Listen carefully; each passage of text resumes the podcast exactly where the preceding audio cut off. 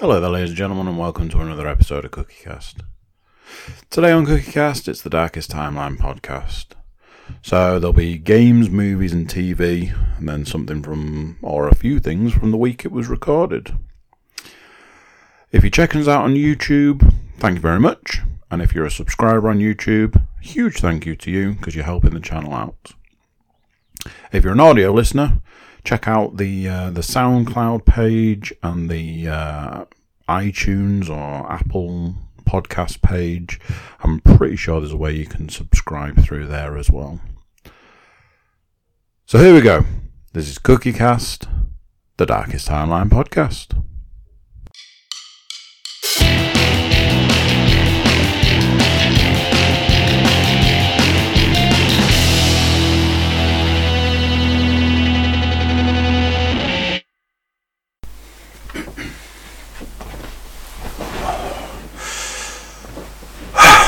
You see how I made a concerted effort to not make all the old man noises as I sat down?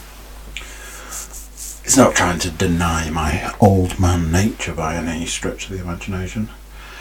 I just, I think it was last time I was saying, have I ever started a podcast without the old man noises?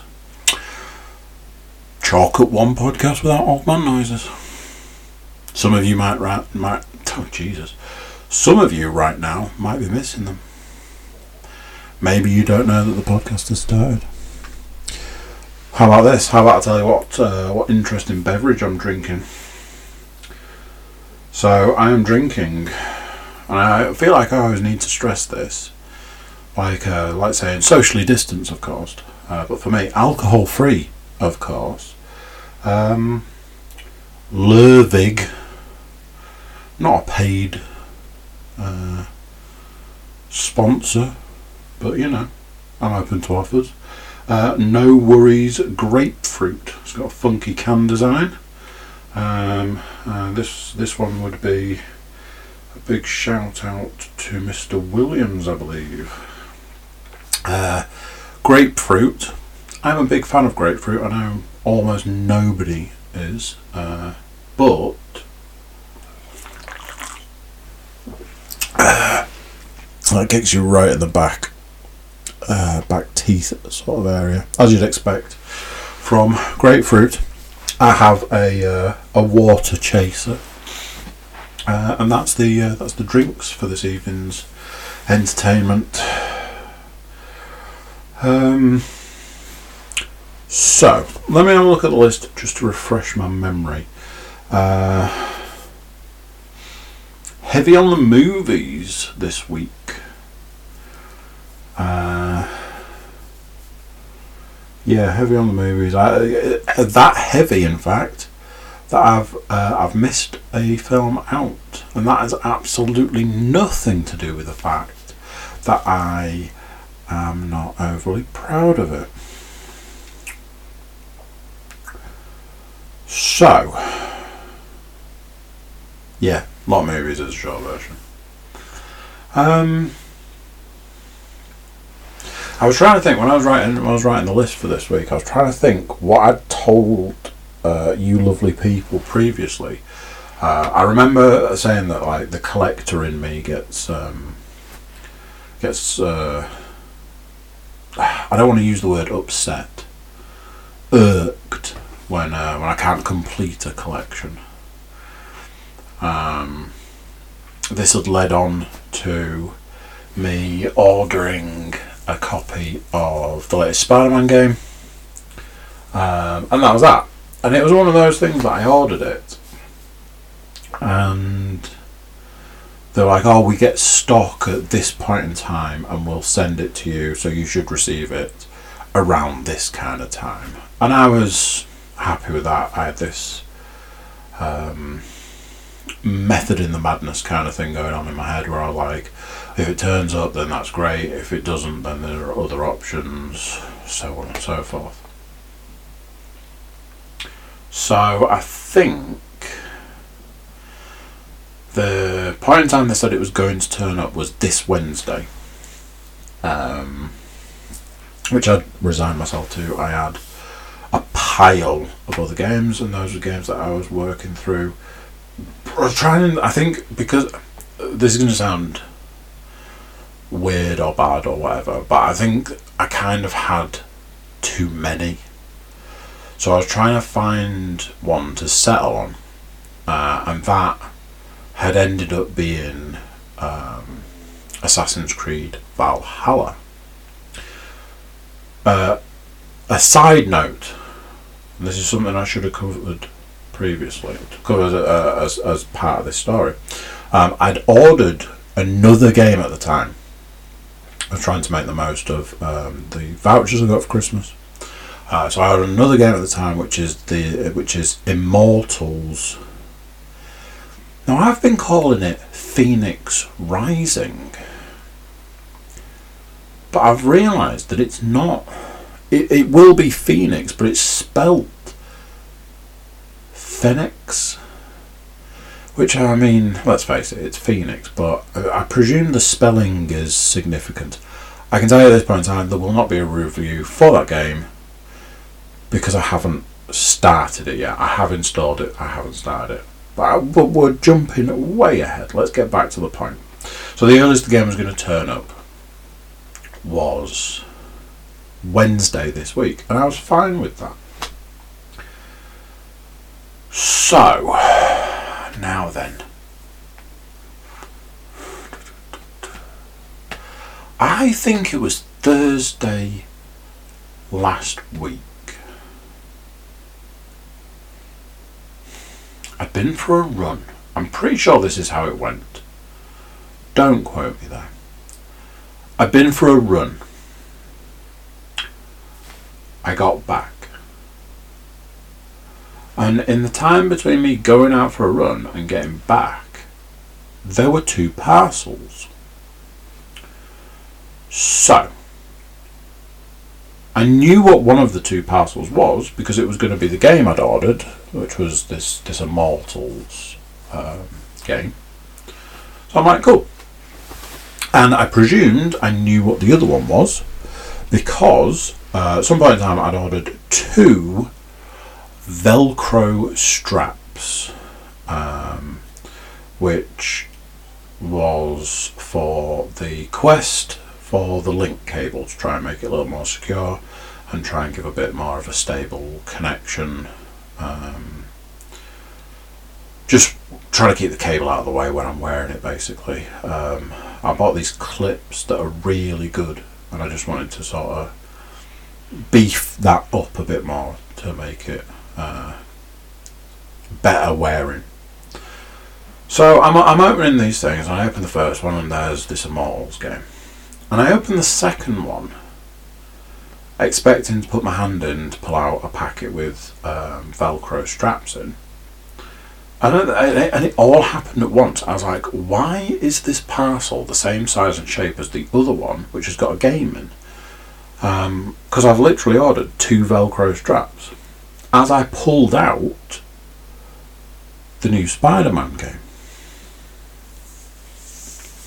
And this started a chain of events.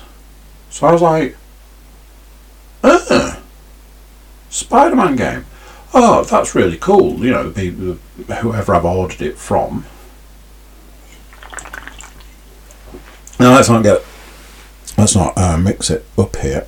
I ordered it from Amazon, but you know these where it's a, a company selling through Amazon, so it wasn't Amazon. It certainly wasn't being done through Prime. Um, I was like, oh, they've managed to get stock. They've managed to send it to me. That's cool. But it was this thing of expectation that unknowingly had been exceeded. So that it exceeded my expectations because I was still I was still like it's going to be another week before I even see that game. That's if it even turns up. There was a lot of I didn't think I was going to actually see it. So the fact that I was seeing it over a week early, I was like that was cool. And it proper set me up for the day. You got to think this is one of the first things that has happened in my day. I went out for a run. I came back, and then it was then it was this this situation, and it properly set me up for the day. I was impressed that there was a you know a company out there that had exceeded my expectations. I had received the game that I wanted to play, I had received it first thing in the morning, so you know I could put it on to install straight away, so it'd be ready to play for that evening, and and it was just. I I get that it probably sounds I don't know whether it's shallow or something, but it was just a really good way to start the day. Um, it was like a high high bar sort of situation for the day. Um, some of you will be expecting for me to say that the rest of the day was awful, but it wasn't. It was just a great way to start the day, um, being pleasantly surprised, um, and just how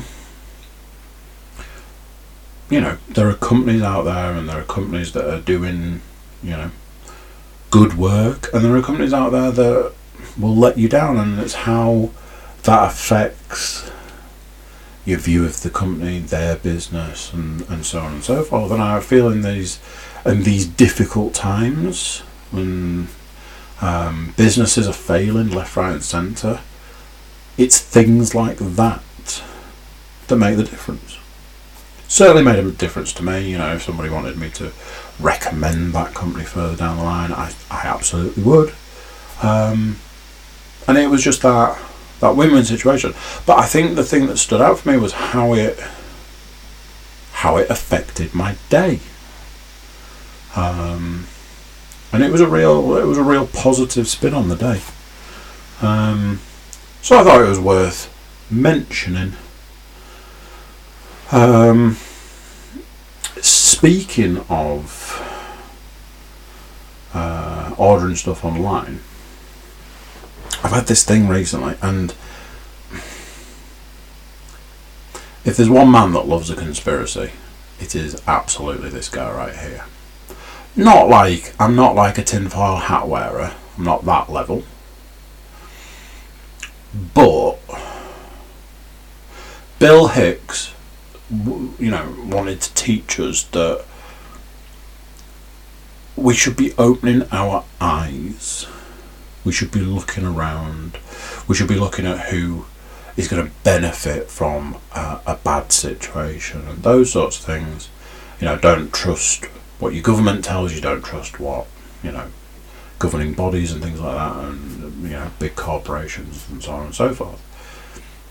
So, I suppose I took that on board, and that that leans me towards loving a good conspiracy. Um, and in the world we live in, we can't go to the shops anymore. We can't go down the road and go to the shop. So, naturally, our shopping, our traffic, um, is heading to the internet. And I I don't like to see when people take advantage of situations, especially bad situations. Um, I don't like to see people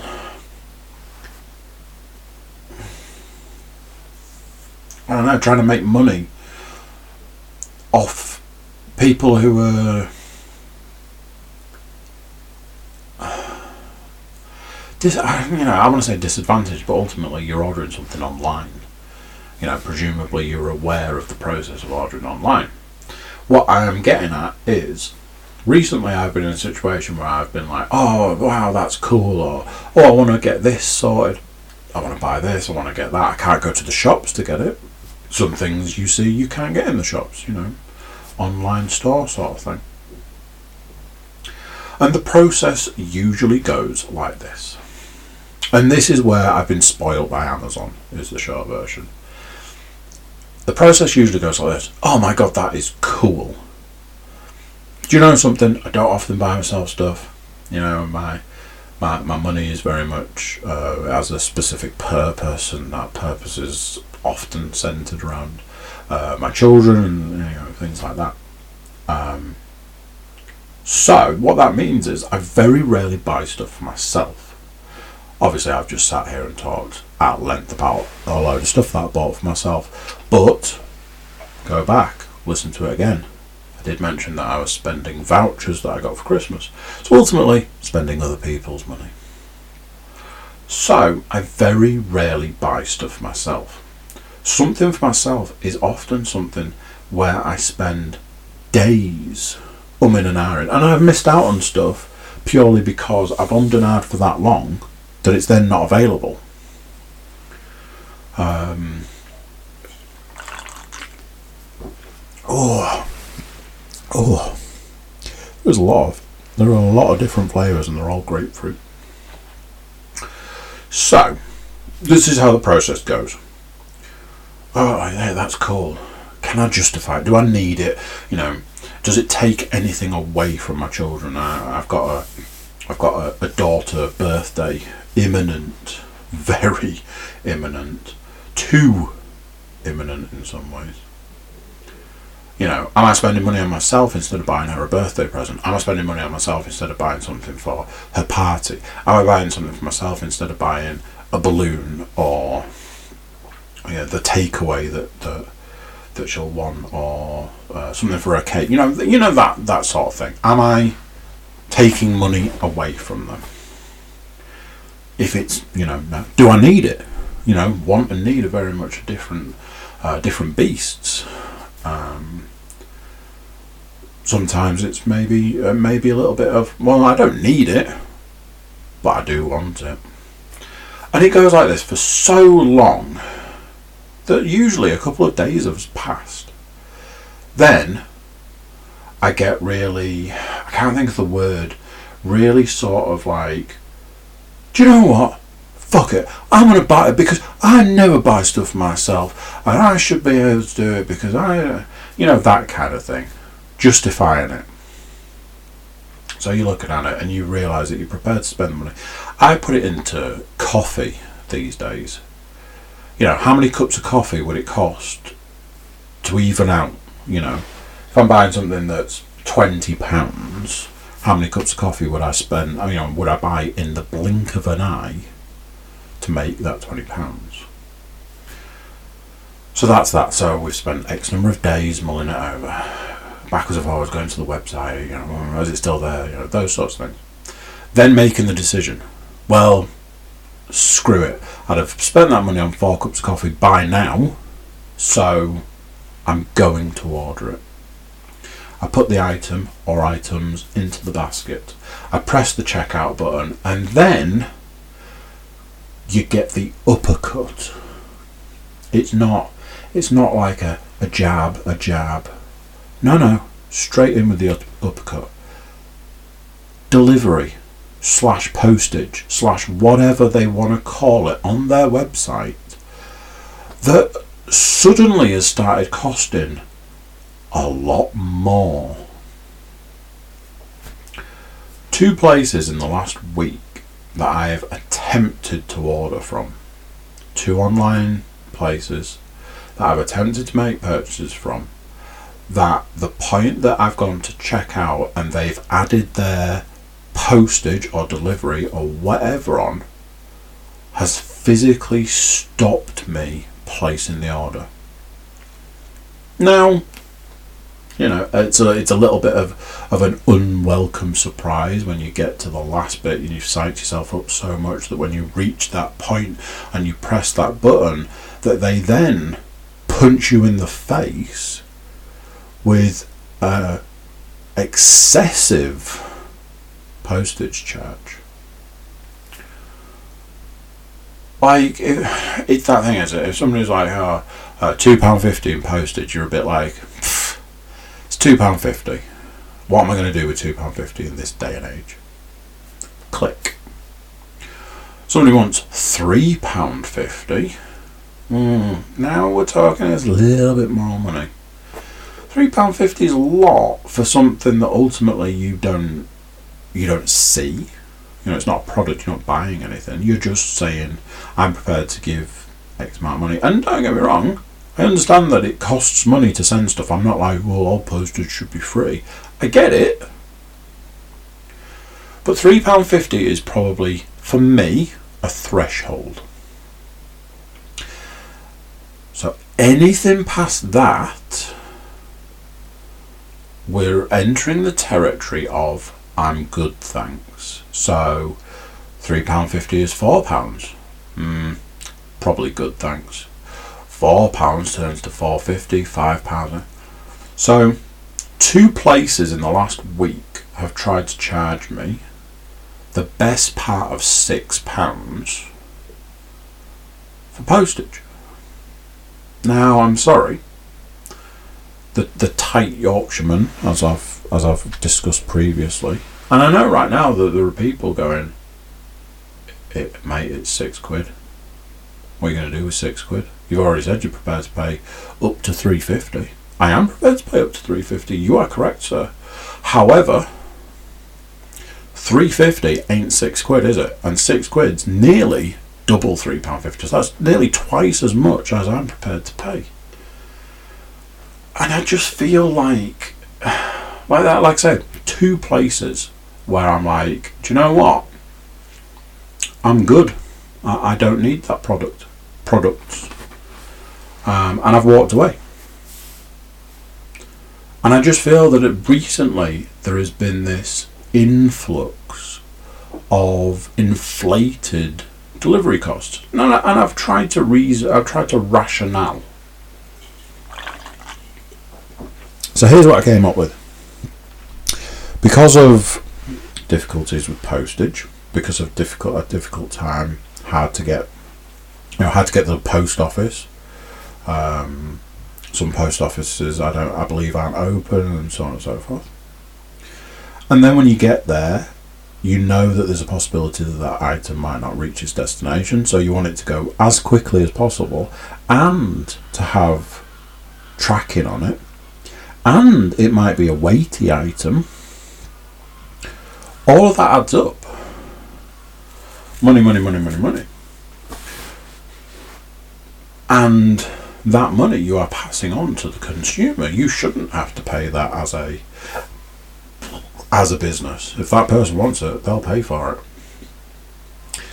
I guess I'm just not in that camp. Um, so yeah, that, that that that's about inflated postage at a time when you know things aren't great.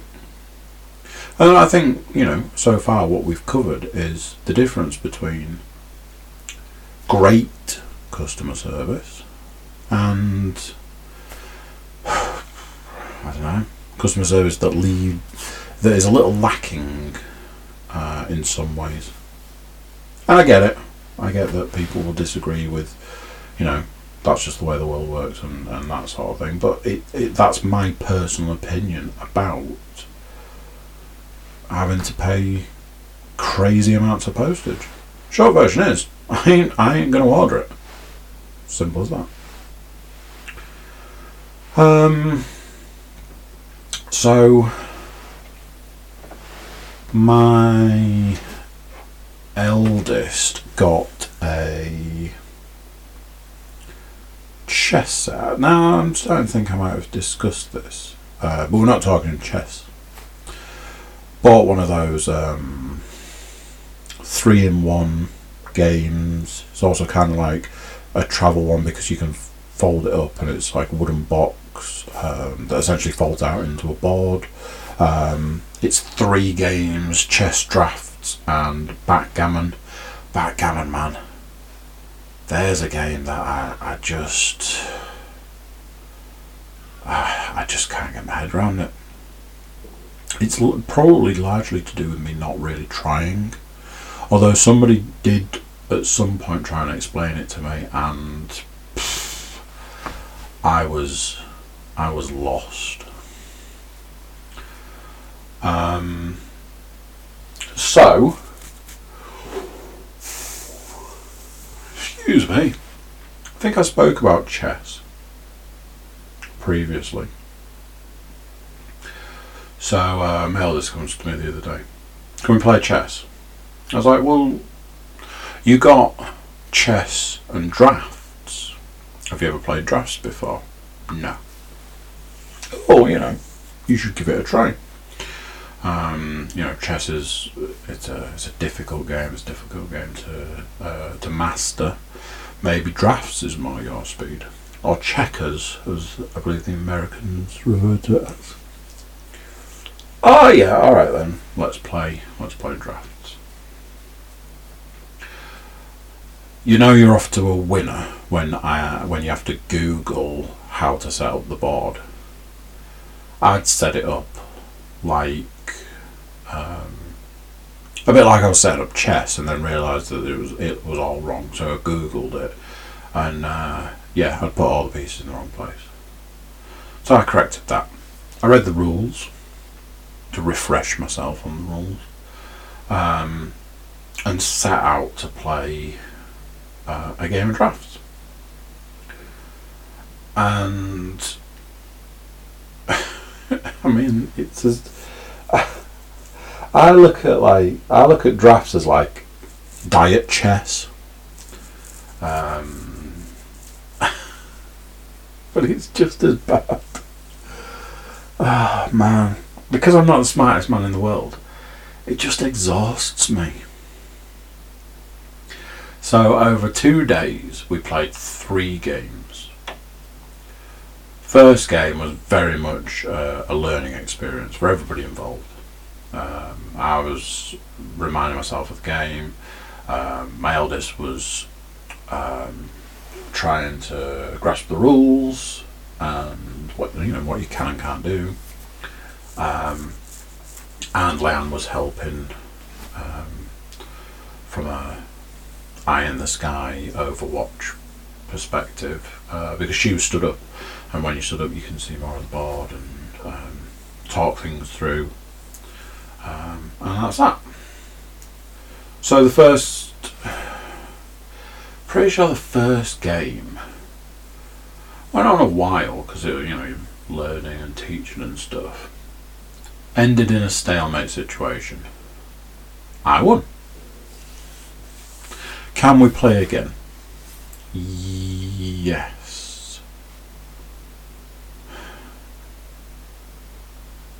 Now then, was it a yes but not now situation? It had taken a long time. I felt like it was like 40 minutes to an hour or something. So I think we ended up playing the next day. Played a game and I was like, you've you've learnt the rules, you've learnt the do's and don'ts, the cans and cannots. So I'm not gonna um, I'm not gonna help you as much, and I'm not gonna pull as many punches. Ended in stalemate. So I won. But by this point, I was like, "You're letting me win. You're not playing to your full extent. So I'm like, look, you don't need to let me win. You can, you know, you're you're an intelligent child. You're far more intelligent than I am. You can do this. You can win this game. So don't let me win. Don't be moving pieces so that I can just so I can take them. Play the game. Yeah.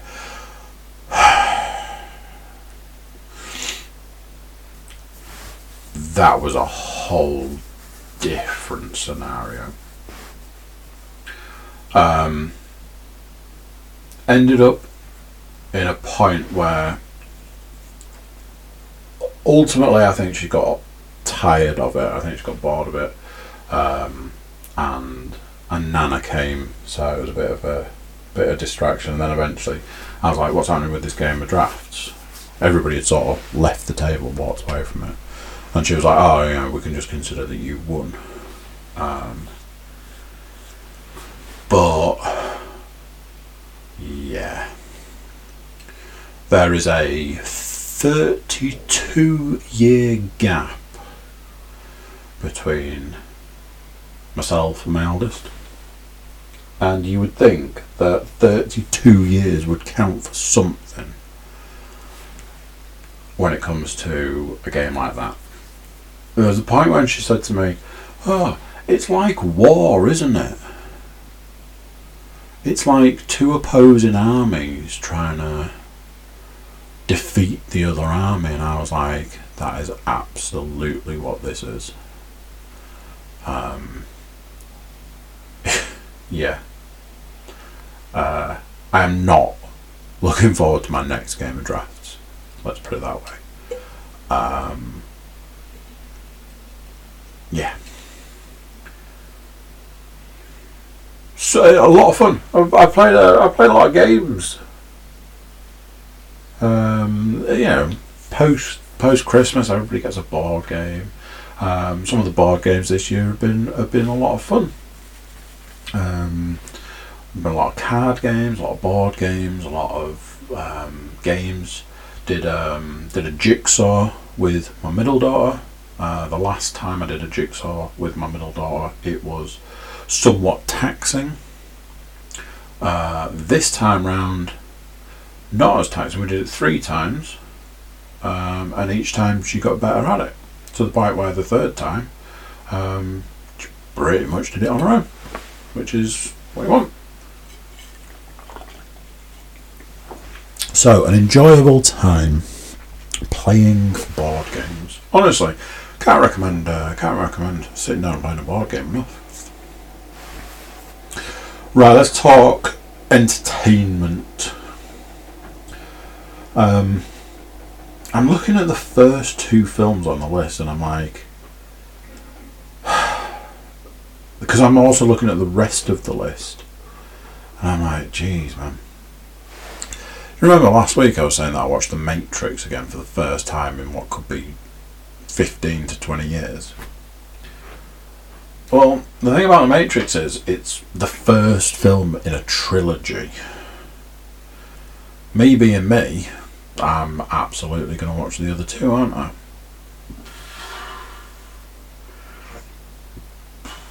I always remember the, the other two being terrible. I watched the second one, and spoilers for a 20 year old film. Um, I remember the bit where he gets to. This is a spoiler, by the way, if you haven't seen it, you might want to address that situation. I remember the point where he got to the architect, and by the time he got to the architect, being like, this is fucking bullshit. And I think this time round, having not seen it for 15 years or something, I was a bit like, eh. Because up to that point, I'd kind of, I'd quite enjoyed it. Um,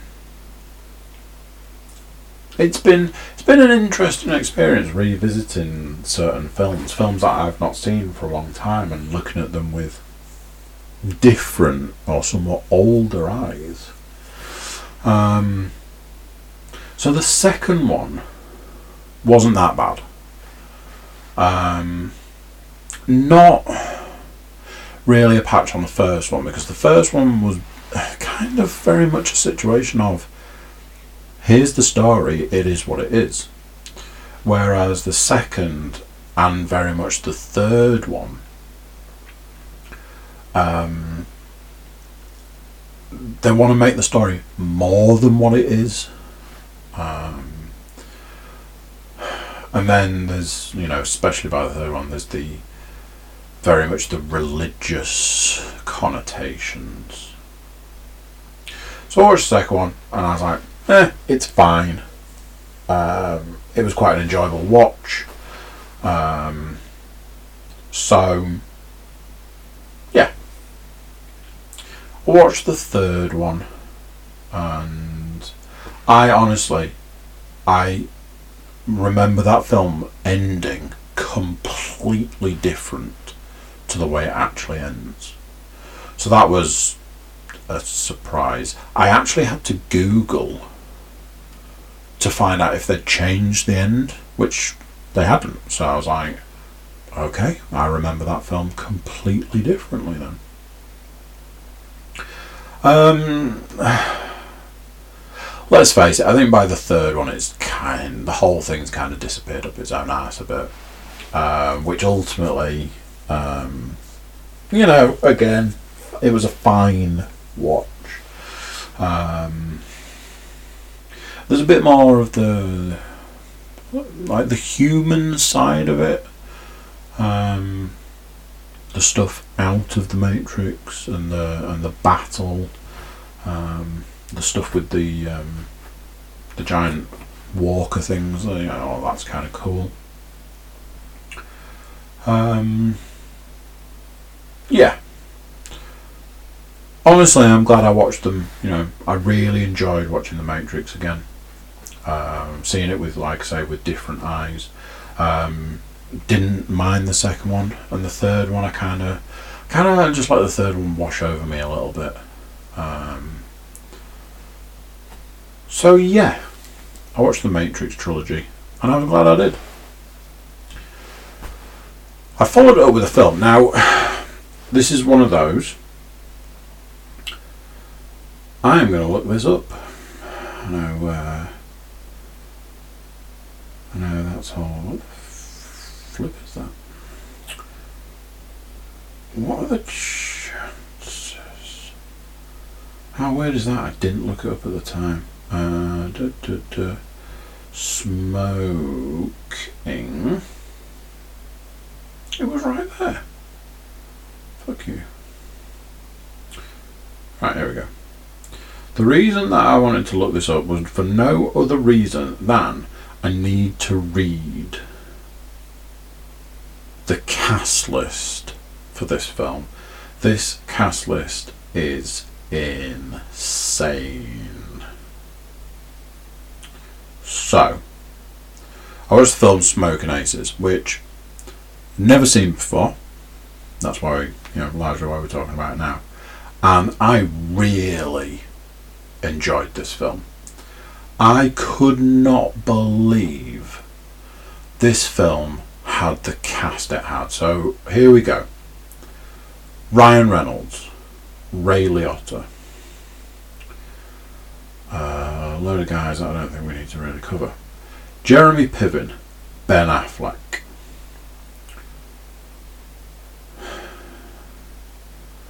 Well, guys, that guy, there's a guy called Common, I'm sure was in one of the John Wick films. Andy Garcia. Alicia Keys. Nestor Carbonell. Not a name I recognise, but I recognise the actor from loads of stuff. Chris Pine, Kevin Durand, Tommy Flanagan, Curtis Armstrong, Joel Edgerton, who was from Warrior, Jason Bateman. Jason Bateman was an absolute state in it. Matthew Fox, Patrick Saint Esprit, who the only thing I ever see him playing is like um, like generals and stuff. Just trying to see if there's anybody else that stands out.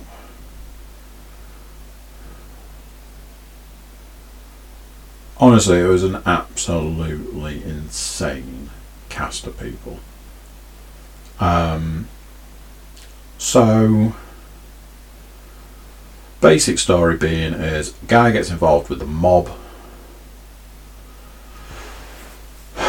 gets into trouble, decides to rat everybody out. Is about to go into witness protection. Goes to. So he's from Vegas Does he go to Reno? Maybe. Don't quote me. Uh, for like, I think it's like 48 hours before he's going to go into witness protection. And when he goes into witness protection, he's going to have to give up all the elements of his life, like sex, drugs, and rock and roll sort of stuff. So he's spending the majority of that time getting absolutely out of his mind on cocaine. Played by Jeremy Piven who was fantastic in the role. And basically, the mob put out a hit and they send it out to everybody. So there's all these insane little pockets of like hitmen.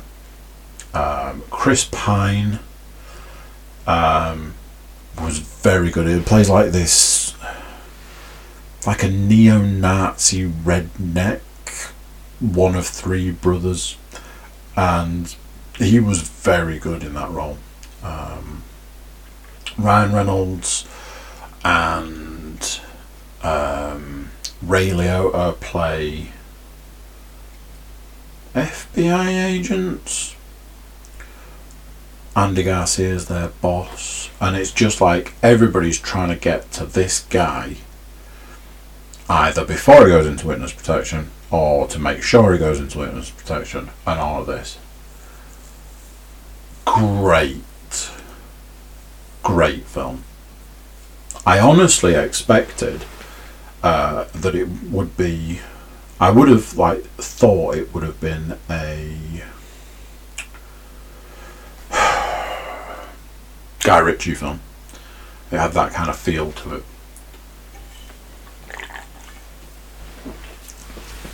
Superb film, very enjoyable, a lot of fun. Um, so much so that I actually considered watching it again the next day because I really enjoyed it. Um, yeah, just one of those things.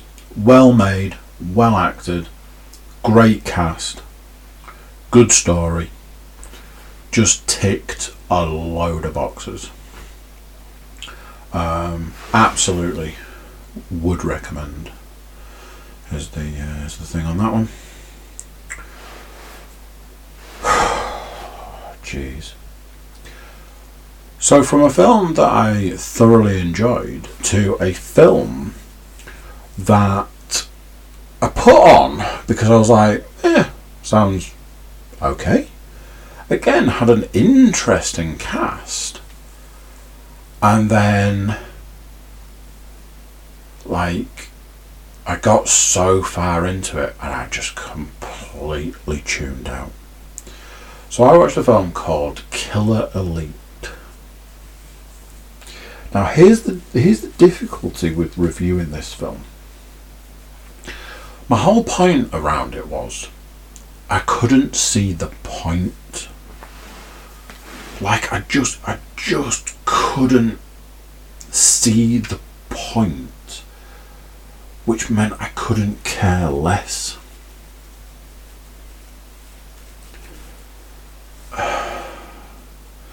So the three three main actors in this film: Jason Statham, Clive Owen, Robert De Niro.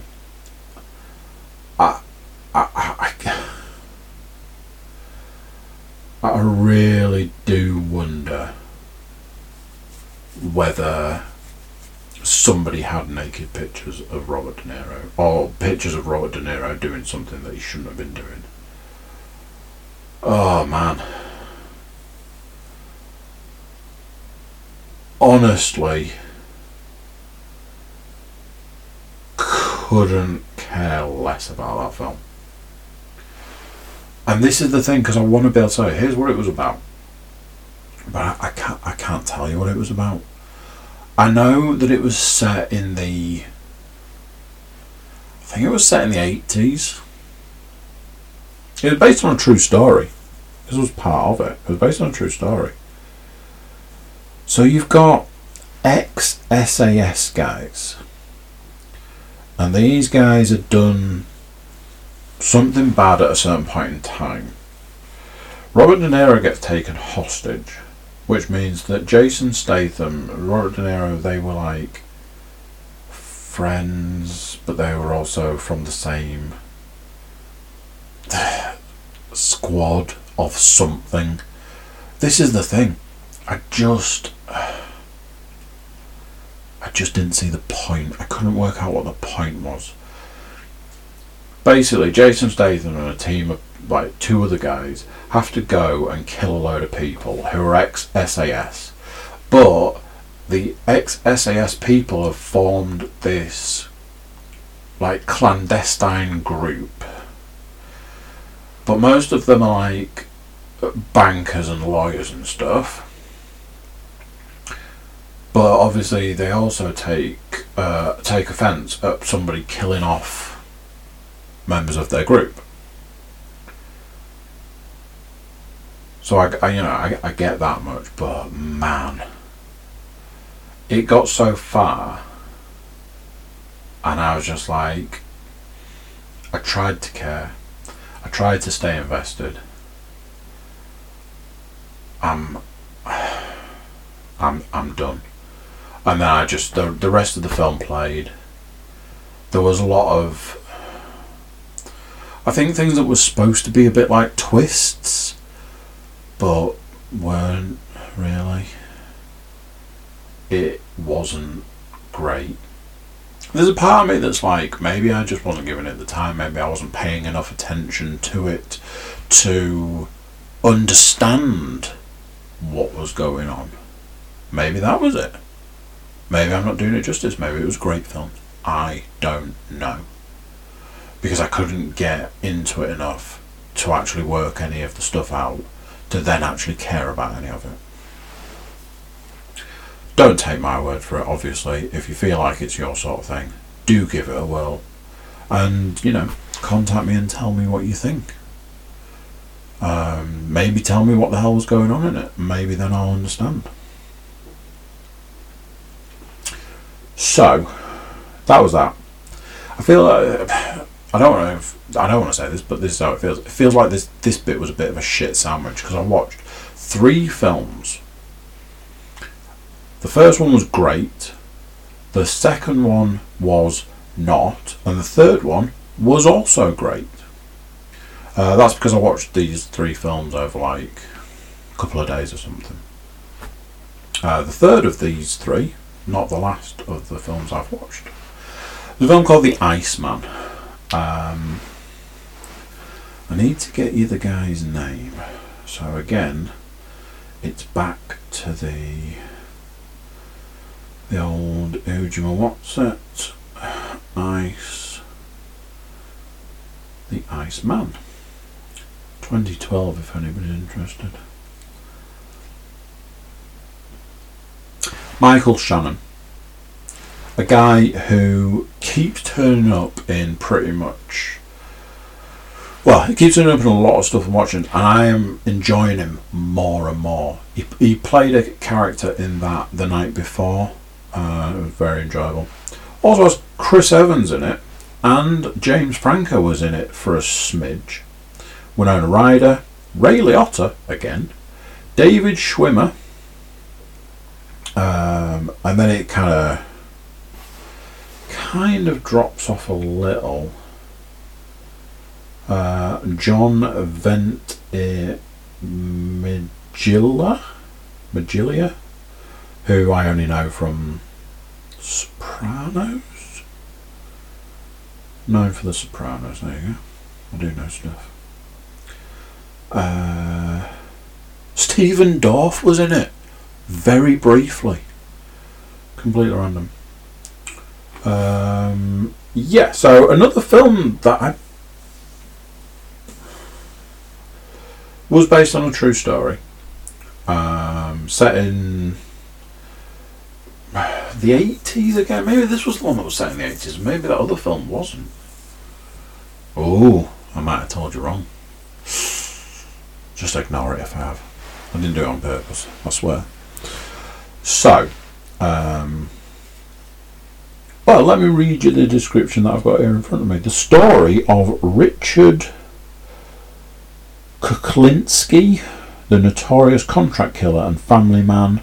When finally arrested in 1986, neither his wife nor daughters had any clue about his real profession. So it was one of those things. Um, anybody who knew him believed that he was in um, originally in a porn movie production, not like making pornos, just like making the like the cinema film reels back in the time when there was porn shown in cinemas.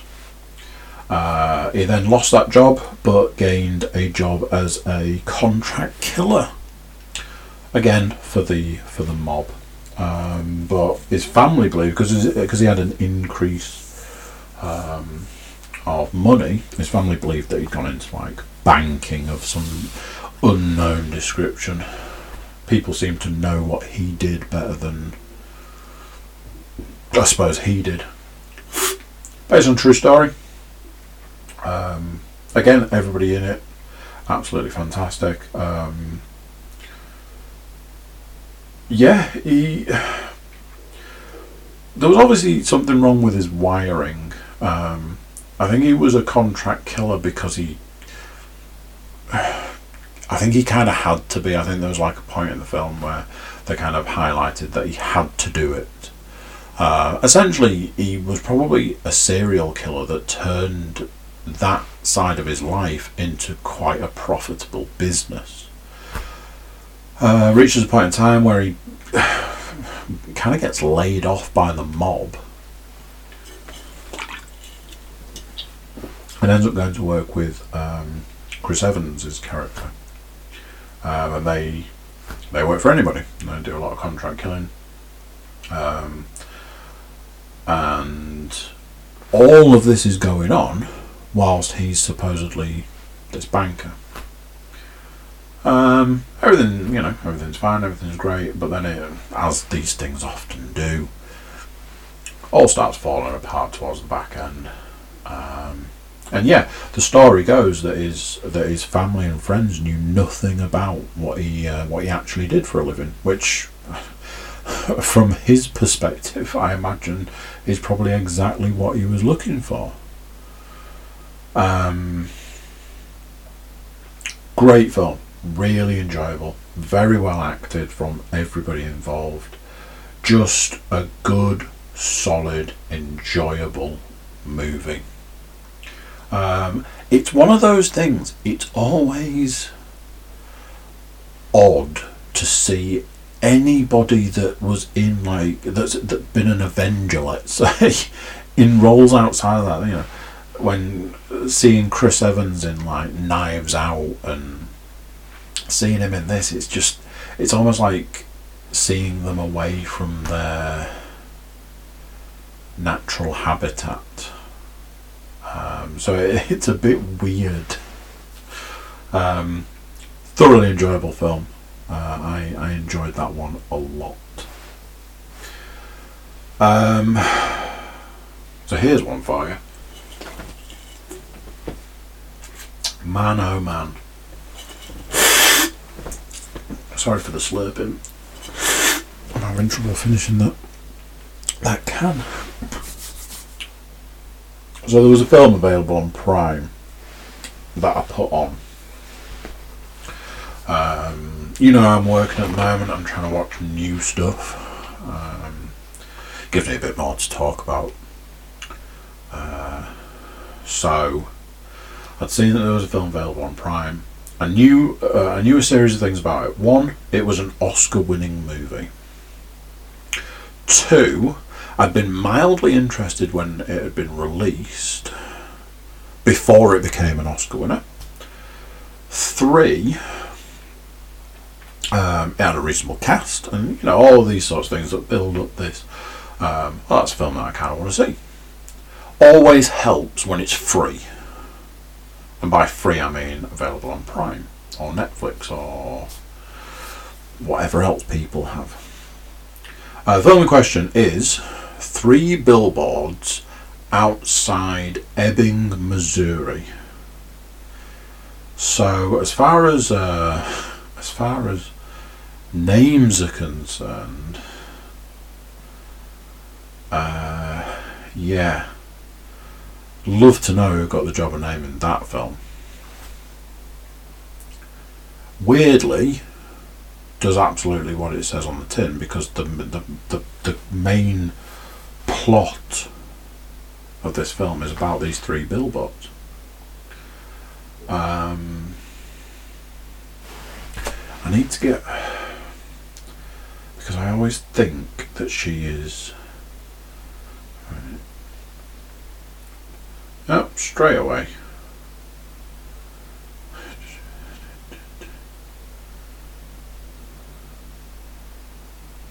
Okay. Again, I might as well just read you the description I've got here. A mother personally challenges the local authorities to solve her daughter's murder when they fail to catch the culprit. Frances McDormand. Where was she? Yeah. She, I mean, she is phenomenal. She's had some amazing roles. Um, Fargo, almost famous.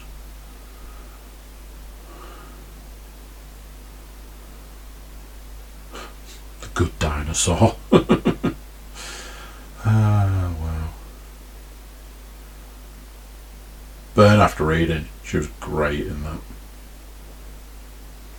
Anyway, that's not why we're here. Why we're here is to talk about this film. So here we go. Frances McDormand, Woody Harrelson, Sam Rockwell. Uh, those were the main. There's a guy here, Caleb Landry Jones. Um, he was in a couple of the X Men movies, the newer ones. And her, I meant to look her up because I am almost sure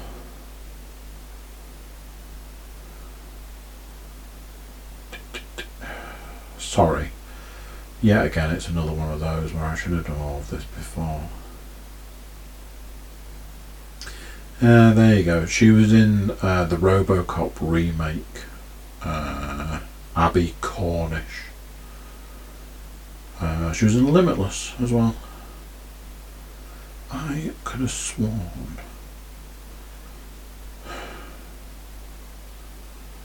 No, I guess not. She must just look very much like somebody I thought.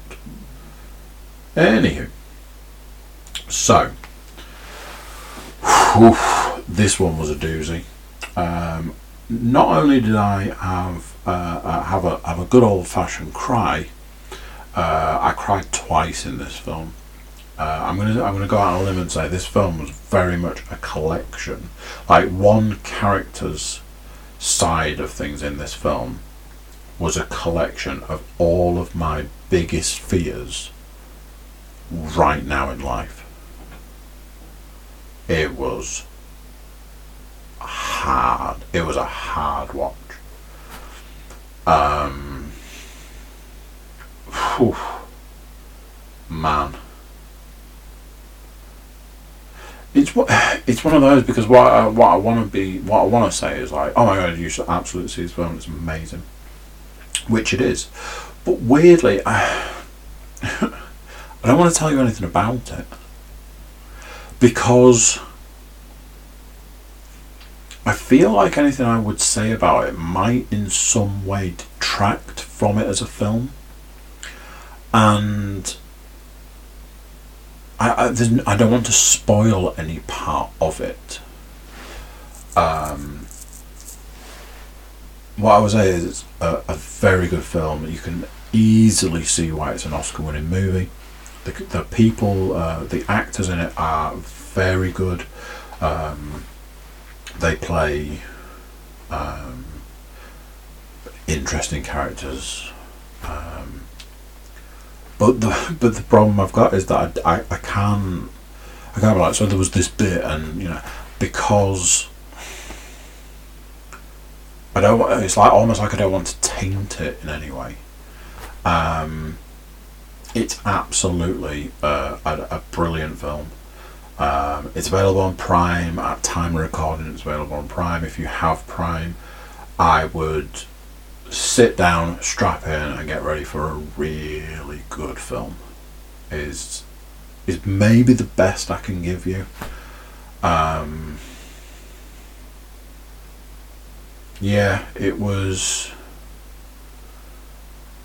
Yeah, it was. It was really, really good. I really enjoyed that film. Um, you know, maybe, maybe without the crying. Um, but hey, you know,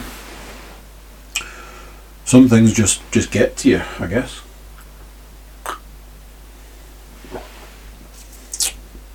Start some computer games.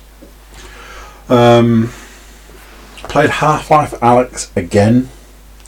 Finished it again. Uh, one of the things I can say about playing it again is it did give me the opportunity to really slow down uh, not race through it as much. Try and um, try and collect more of the stuff to collect. Um, I would be very interested to know if it's possible to get all of the upgrades in that game. Um, and if it is, how? Because um, I was still missing quite a lot by the end of the second playthrough. Um, I even went to like places that I'd not been to previously because I took I took more time. Um, phenomenal game, fantastic game. Um, as good the second time round. Like I say, it did give me the opportunity to have a bit more of an explore, uh, and that brings with it, you know, more game, more games is all good. Um, so yeah, do have to admit that I have I have started it again. I skipped the first mission, um, but I have started it again. I do need to get back to playing some of the other stuff that I've got. I need to play. I need to go back to playing Stormland. I need to go back to playing some of the stuff that I got from the Humble Bundle that I've barely touched. Um, and this is pro- this is probably part of the problem with Half Life being as good as it is. It kind of it kind of spoils you for other games. I felt this very much with Bonework. Like playing Boneworks was very much a situation of like why would I play other stuff when I've got this to play? Um, and you know, after after playing it a lot, it did get to a point where I was like, eh, I kind of fancy something else, and and went from there. You know, that's how I got to playing things like Stormland and stuff like that.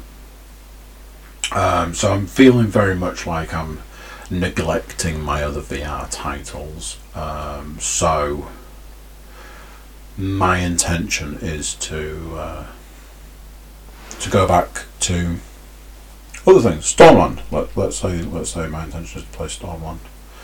Um, I mean, it feels to me like a um, Arizona Sunshine kind of situation. That um, you know, that was a game that I just kept going back to and kept going back to and kept going back to because it was such a good game. Um, but maybe there just needs to be a part of me that can uh, that can accept that I can go away from this and, and come back later. So I'll look at doing that. As far as consoles concerned, a man that talks about how many games he's got uh, has only been playing one console game. That console game might come as no surprise uh, to be um, Spider-Man Miles Morales.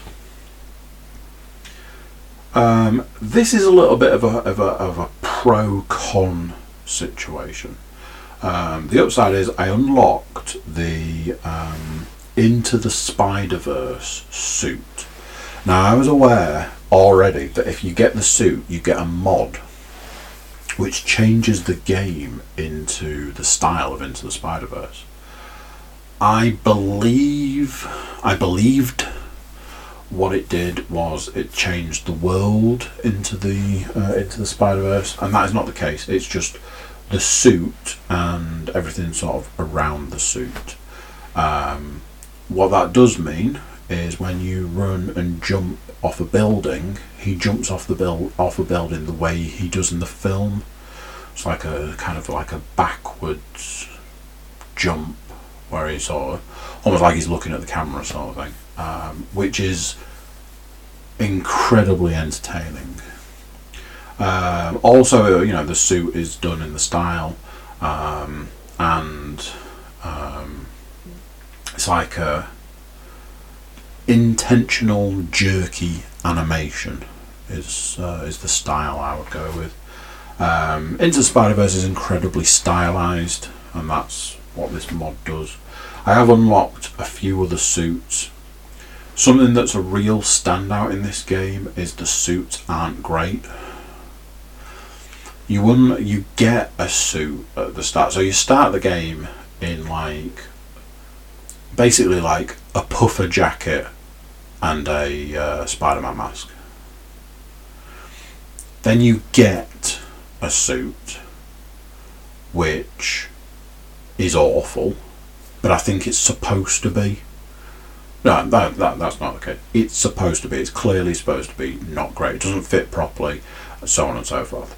So by the time you get to a point where you can actually unlock a suit, you're grateful for that. Whereas in the other one, the suit that Spider-Man starts out with from very early on is very it's very new and it's very iconic all at the same time.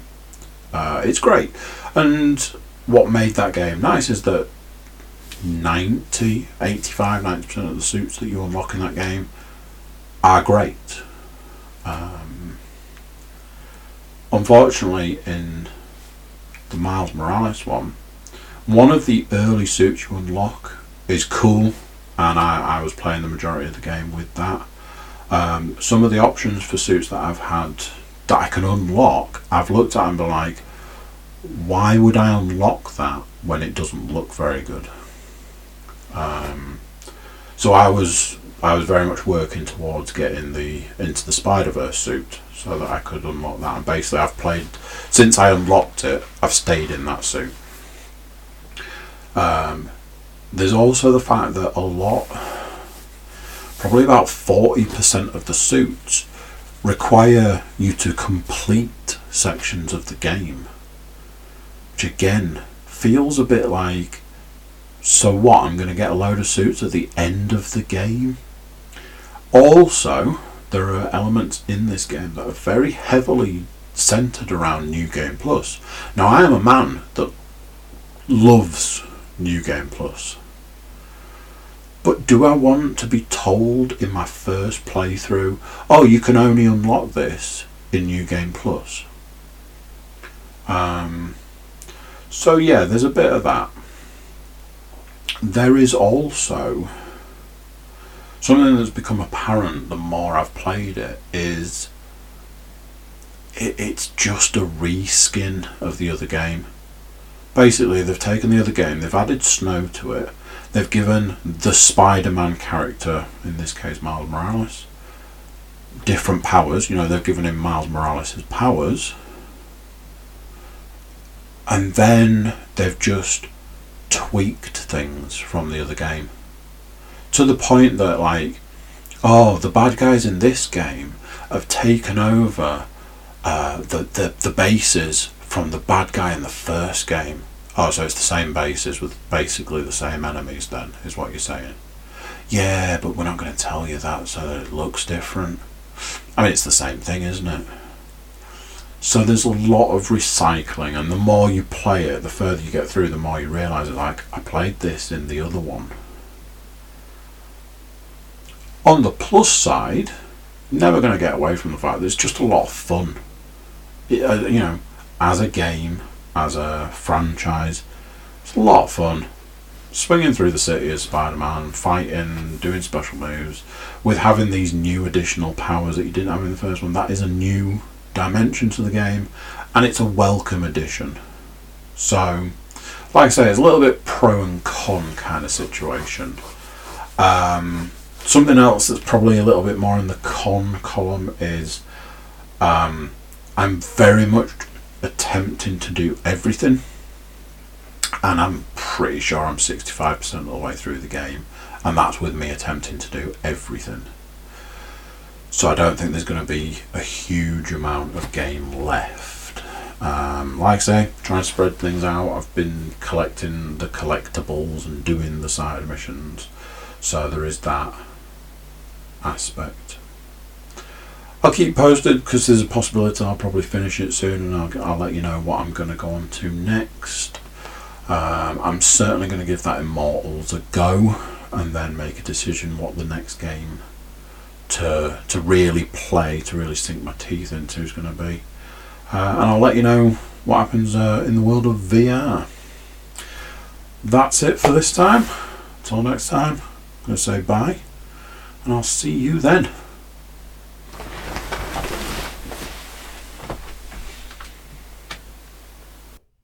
So there you go. What do you think of that? Another one done. Oh, where does the time go? YouTube watchers, big thank you to those of you that subscribe because you're helping the channel out.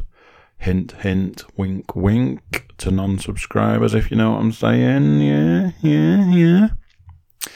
Listeners, we've got SoundCloud as well as iTunes, um, and you can subscribe on there. So, uh, you know, maybe that's something you might want to do. Hmm.